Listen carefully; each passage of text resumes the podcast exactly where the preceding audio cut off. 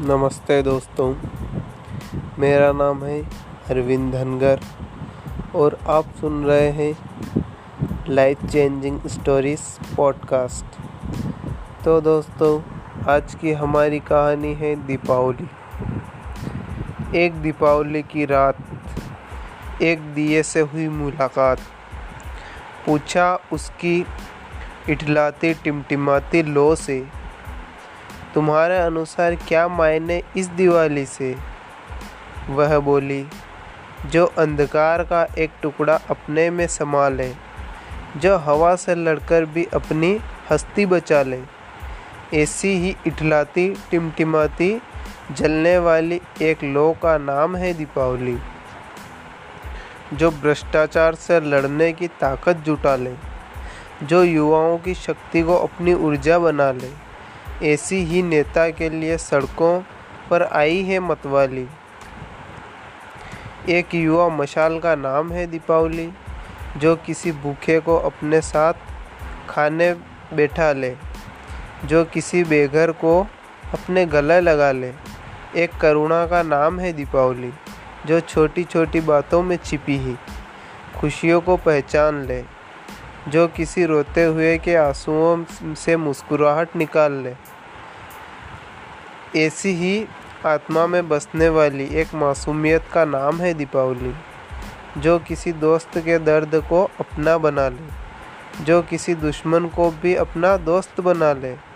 ऐसी ही रिश्ते से गुलने वाली एक मिठास का नाम है दिवाली, जो किसी धर्म मज़हब के रहस्य को जाने, जान ले। जो आँखों पर पड़े संकीर्ण मानसिकता के पर्दे को उठा ले। ऐसी ही ईश्वर खुदा के लिए की जाने वाली एक प्रार्थना इबादत का नाम है दीपावली।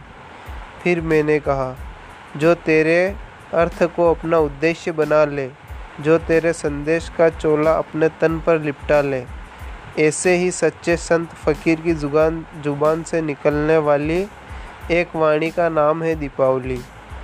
चारों ओर फैले अंधकार, भय, निराशा, दर्द को अपने में जलाकर, रोशनी, खुशी, मुस्कुराहट, आशा, इंसानियत, मानवता के सुविचारों की किरणें फैलाने वाली तुझ जैसी एक टिमटिमाती लो का नाम है दीपावली। आप सभी प्रियजनों को दीपोत्सव, दीपावली की बारंबार सहार्दिक शुभकामनाएँ। शुभ दीपावली। धन्यवाद। धन्यवाद और धन्यवाद।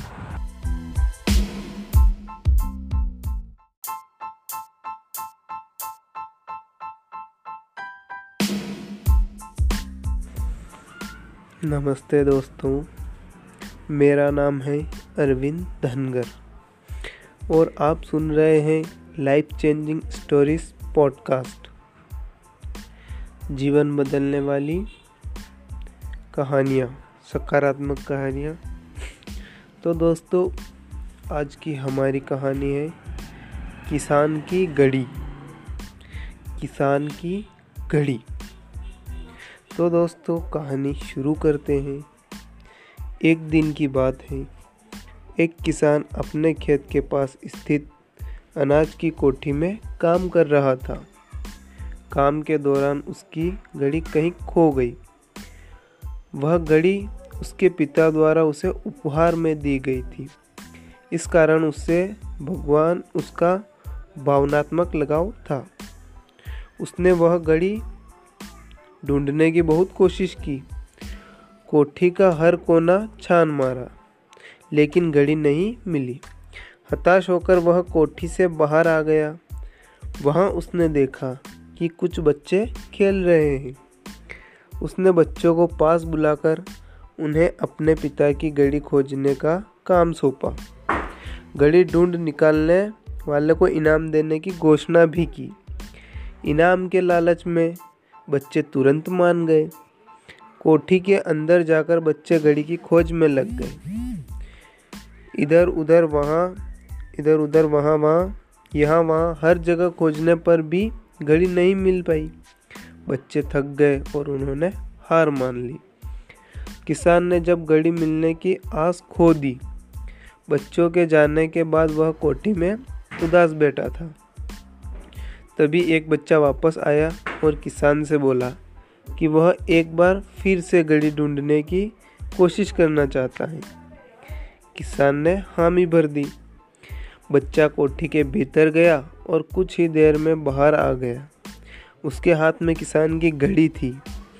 जब किसान ने वह घड़ी देखी तो बहुत खुश हुआ और उसे आश्चर्य हुआ कि जिस घड़ी को ढूँढने में सब नाकामयाब रहे, उसे उस बच्चे ने कैसे ढूंढ निकाला? पूछने पर बच्चे ने बताया कि कोठरी के भीतर जाकर वह चुपचाप एक जगह खड़ा हो गया और सुनने लगा।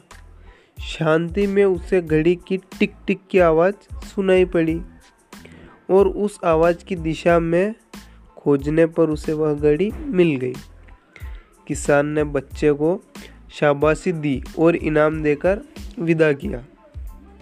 तो दोस्तों, इस कहानी से हमें बहुत कुछ सीखने को मिलता है। तो आज की हमारी इस कहानी की सीख को देख लेते हैं।